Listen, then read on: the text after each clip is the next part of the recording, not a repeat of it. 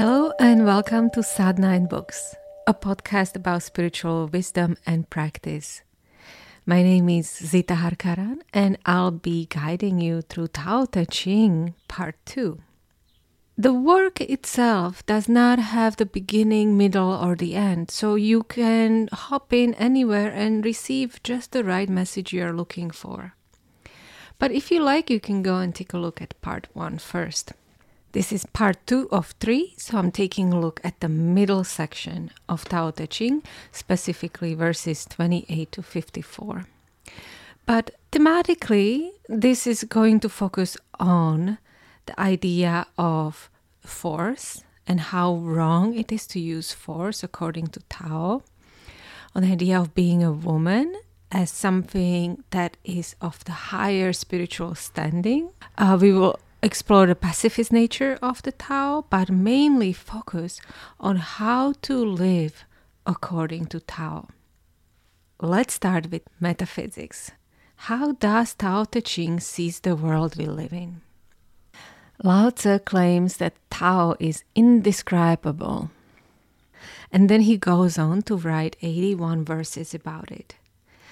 But Lao Tzu loves contradictions and he uses them on purpose to help us go beyond our logic and to help us go beyond words. Even in a Tao, he says, we have enough words, we have enough forms that we give names to. Words and forms only create separation, they don't create unity. And he is looking for unity and harmony. What is Tao? Tao is hard to describe, that's for sure. But it's not part of our material reality. It can be seen, heard, described, or named. Lao Tzu himself claims he doesn't know how to call it, so he calls it Tao, which means the way. Yet, still, it is the most integral part of our reality. Tao is the beginning of everything. Just like when Krishna talked about Supreme Being that gives rise to Purusha and Prakriti. In the same way, Tao is a zero that created one. From a non being, a being was created. Quote, the Tao begot one, one begot two, two begot three, and three begot ten thousand things verse 42. It continues The Tao is hidden and without name. The Tao alone nourishes and brings everything to fulfillment. Tao is that beautiful energy of the spring, of the cold of winter. It is the organizing principles that holds everything together. Just like Guru Nanak in Japji claims that the Creator holds nothing back. It is one with creation. The same way Lao Tzu is describing the same totality of presence in nature. Philosophers and poets have been raving about the sun and its giving quality, how it shines without holding back its pure energy, pure output, and does not ask for anything back. It's pure generosity because it is part of everything. And Tao is the sun, Tao is the earth, Tao is everything, everything we are, everything we can see, and much, much more. But here is a big difference with other religious beliefs. Tao is not asking for anything in return. It makes no claim it does not boast about its power and it does not create limits. The great Tao flows everywhere, both to the left and to the right. The 10,000 things depend upon it. It holds nothing back. It fulfills its purpose silently and makes no claim. Verse 34 Tao only wants to be understood so that we as people can live in harmony with it. There can be no harmony if you are going against the Tao. Tao is way more powerful, way wiser, way more integral than you will ever be able to understand. Not just you, but all of us, right? Sages and wise men for centuries have been telling us there is one organizing principle of the universe. Everything functions according to that. And there is no human or any being that can improve it, nor create anything as equal to it. Lao Tzu just mildly asks in verse 29 Do you think you can take over the universe and improve it? I do not believe it can be done. That which goes against the Tao comes to an early end.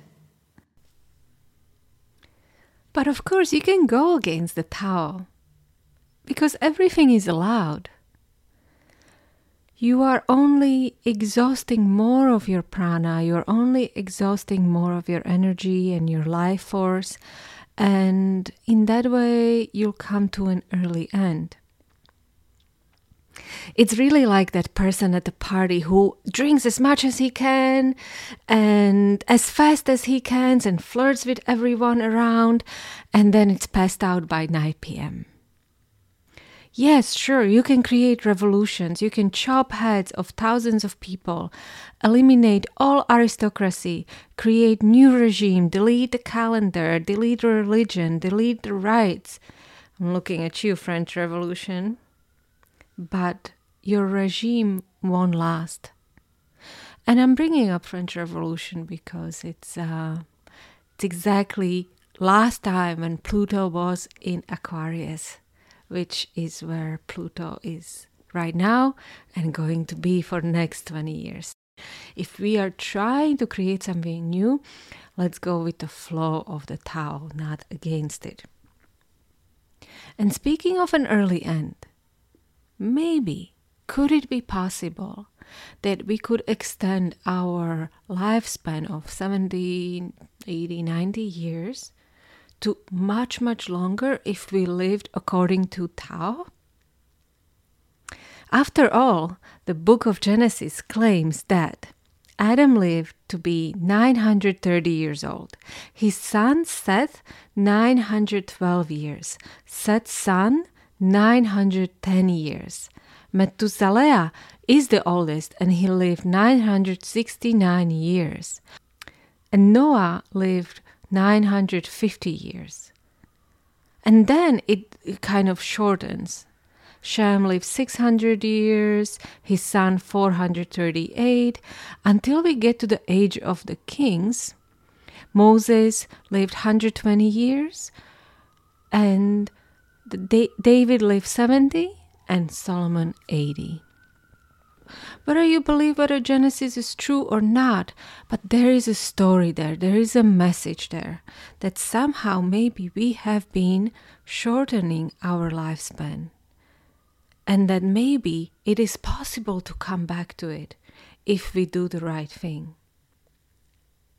So, since then, past 3,000, maybe 4,000 years, we have lived these misaligned lives with the flow of the Tao, where we are just focusing so much on satisfying our desires, on creating greater comforts, of fighting among one another, of stealing from our neighbors, enslaving people to work for us, chopping heads, and other terrible things. What if we would spend these thousands of years living according to the Tao, or at least figuring out the nature of the Tao, the nature of the universe. Maybe we would be by now flying to the neighboring galaxies. The so called father of rocket science, a man named Wernher von Braun, famously said, The universe is hostile only when we don't know its laws to those who know and obey the universe is friendly. This sentence is amazing. It is completely aligned with the Tao, with the law of attraction, Buddhism, and every spiritual teaching there is. when you know the way and you live according to that harmony, life becomes easy, it becomes healthy, it becomes fulfilled. There are scientists who claim that the way we try to go into the space right now is using so much force, it goes against all the laws, and we will never be able to travel anywhere far like that. We need to figure out a different way where we actually use the gravity to propel us up. Forget about the force, and we are going to talk about the force just very soon. So, but let's first take a look as what is the worst thing that we can do according to the Tao. Okay, this is from verse 46.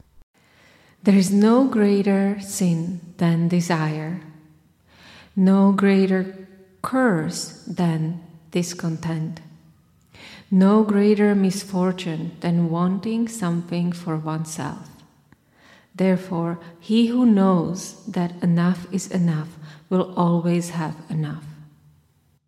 Once again, we have the same idea of living outside of our desires that Krishna was talking about, that Buddha is talking about, and so many other sages. And here it is in the Tao as well. I just love looking and finding these nuggets of wisdom. But this is hard truth to accept. Everybody's feathers kind of perks up, and they no one likes this. No one likes. How can I live not wanting anything for myself. How can I live without desire? It's impossible. I'm not even going down that way. But you can just try a little experiment, right? Every day, appreciate what you have right now, who you are right now, who you are with right now, where you are right now. And see if you can spend a little bit of your free time being there for someone who needs you, serving those who are less fortunate, or being there for a relative, friend, community, whoever, wherever. And see if your inner world starts to change. And try to forget about your desires. Live in the moment, appreciate the moment. And one more advice from the Tao Returning is the motion of the Tao. Yielding is the way of the Tao. There is a this passive nature to the Tao Te Ching that Lao Tzu talks a lot about, and we are going to talk about it in the practical section of this podcast, which is coming up. But one last thing about the metaphysics. Okay, here is a little advice about how to release oneself from the fear of death, which we all have, right? And I think every great spiritual work has to kind of mention that. The beginning of the universe is the mother of all things. Knowing the mother, one also knows the sons. Knowing the sons, yet remaining in touch with the mother brings freedom from the fear of death.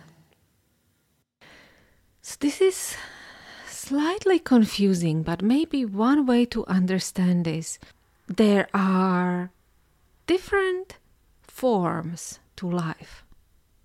But we need to understand that all these forms come from one life giver. And when you are connected to that one life giver, you will never die. Simple as that, because you are connected to the life giver. I like that mother metaphor. Here is the practical section of Tao Te Ching. Tao Te Ching is very practical, right? There's lots of advice that is given to governance, to the kings, to the people in general. Just like Buddha, who teaches that all creatures fear pain, Tao understands that the best weapon is the use of fear. Let me read this whole verse 31 because it's such a beautiful pacifist uh, statement. Good weapons are instruments of fear. All creatures hate them. Therefore, followers of Tao never use them. The wise man prefers the left, the man of war prefers the right. Weapons are instruments of fear. They are not a wise man's tools. He uses them only when he has no choice. Peace and quiet are dear to his heart, and victory no cause for rejoicing. If you rejoice in victory, then you delight in killing. If you delight in killing, you cannot fulfill yourself. On happy occasions, precedence is given to the left, on sad occasions, to the right. In the army, the general stands on the left, the commander in chief on the right. This means that the war is conducted like a funeral. When many people are being killed, they should be mourned in a heartfelt sorrow. That is why a victory must be observed like a funeral. The good ruler knows that when you use force, you will create resistance. Yes, you can break the resistance, but by breaking that, you destroy also what you were trying to conquer. And this is not only true about the war, it is true about our everyday moments. Even when you are arguing with someone and you are using force through your argument, it only creates resistance in the other. Or another example that I use almost every day in my yoga class when you stretch your body, don't use force. It only tenses the muscles and they're more likely to break then. Instead, use relaxation, use trust, use encouragement, use joy and love. The Tao advice, therefore, as you can see, is not just for kings in general, it is for any leader of others, and especially for yourself as a leader of your life.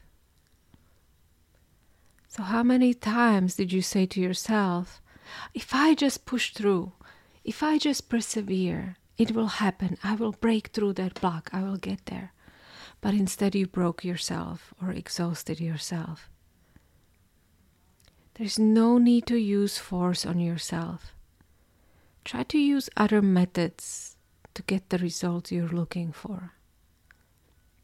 Maybe try this technique. This is from verse 37. Tao abides in non-action, yet nothing is left undone. If kings and lords observed this, the 10,000 things would develop naturally or later in verse 42. For one gains by losing, and one loses by gaining. And I'm sure you experienced it yourself a day in which you feel like you are not doing anything special, you're just being you, going through the movements, not trying to impress, not trying to achieve, yet every task of the day gets done and even more is accomplished than you would ever expect. And then there are days when you work according to your schedule, you push through your task, but the, at the end of the day, you feel like you're just created more lists and things to do. So here is what verse 38 says A truly good man does nothing, yet leaves nothing undone. A foolish man is always doing, yet much remains to be done. I think I'm gonna frame it in my workspace and just remember that. Work wisely. This verse 38 is kind of interesting because it starts talking about how by doing nothing everything gets done. And then it ends with the ascension of the Tao into our world. When a child grows up, it is enveloped in this parent's love that is just this wonderful place and the child is just you know being happy. Uh, and then the child goes to school, and all of a sudden there are rituals, there is schedule, there is homework, there are rules to follow. And lots of times the child doesn't even know why they're following them, right? Why is it good for them? Why should they do this? Many, many children are like stuck up on justice. They want to make sure that there is at least justice because they don't have the kindness anymore that they had from the parents. They don't get it from their teachers and they surely don't get it from their uh, classmates. So they at least try to fall back on the justice and on everybody following the rules and the ritual and, and so on. And this is what Tao says. Therefore, the Tao is lost, there is goodness. When goodness is lost, there is kindness. When kindness is lost, there is justice. When justice is lost, there is ritual. Now, ritual is the husk of faith and loyalty, the beginning of confusion. I love this. This is so interesting. The Tao and the confusion are on the opposite spectrum. When you are confused, when you're not aligned with the Tao at all, right? uh, you just follow rit- rituals because that's the only thing that's left and you don't even know why like right now we don't even know why we celebrate christmas or why we celebrate easter we just have this faith right oh we do it because our church told us to do it like that and we just base everything on faith and we do it so that we have more justice and in our society and we have justice because we have lost the kindness for one another. So we have to have rules and we have to have laws and all of that. And we have kindness because we lost the humanity, the morality, the true morality of a human being. And we lost the humanity and morality of the human being because we lost our way with the Tao.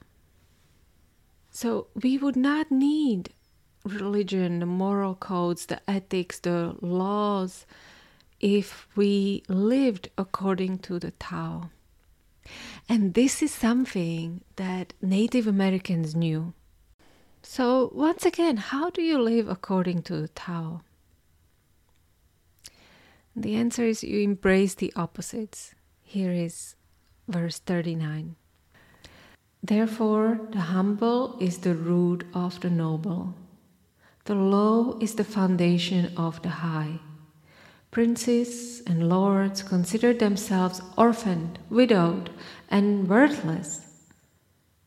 Do they not depend on being humble? Too much success is not an advantage. I love when he says that the success is not an advantage. You actually don't, lo- don't learn from your successes. But the best thing is that you need to understand that the life flows between these polarities of life. And, but you also need to start embracing the polarity within you, the masculine and the feminine within you. That's why Tao Te Ching says in verse 28 Know the strength of man, but keep woman's care. Ursula K. Le Guin, who wrote the book Tao Te Ching, a book about the way and the power of the way, she says, The reversal and paradoxes in this great poem are the opposition of the yin and yang, male, female, light and dark, glory, modesty. But the knowing and being of them, the balancing act, results in neither status nor synthesis the riverbed in which the power runs leads back. The patterns of power lead back. The valley where power is contained leads back to the forever new, endless, straightforward way. Reversal, recurrence are the movement, and yet the movement is onward.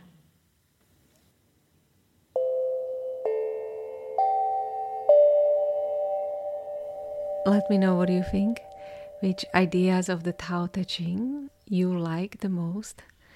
This is definitely not a comprehensive look at Tao Te Ching. I only mentioned few verses and quotes. When you read it, I'm sure you are going to find way, way, way, way more wisdom. Also, remember you can join me on my Patreon page where we practice everyday sadhana. We have wonderful practices and we have book club currently reading the Dhammapada we just started so you can still join us and today I would like to thank my patrons Monica, Amelia, Bali, Alice, and Alicia. And next time, I have a great interview coming up with Satkirtan Kaur Khalsa. And we learn from her about how to be a conscious leader in 21st century and also a little bit about numerology and what's going on in 2023. All right, so tune in. I'll be back. Bye.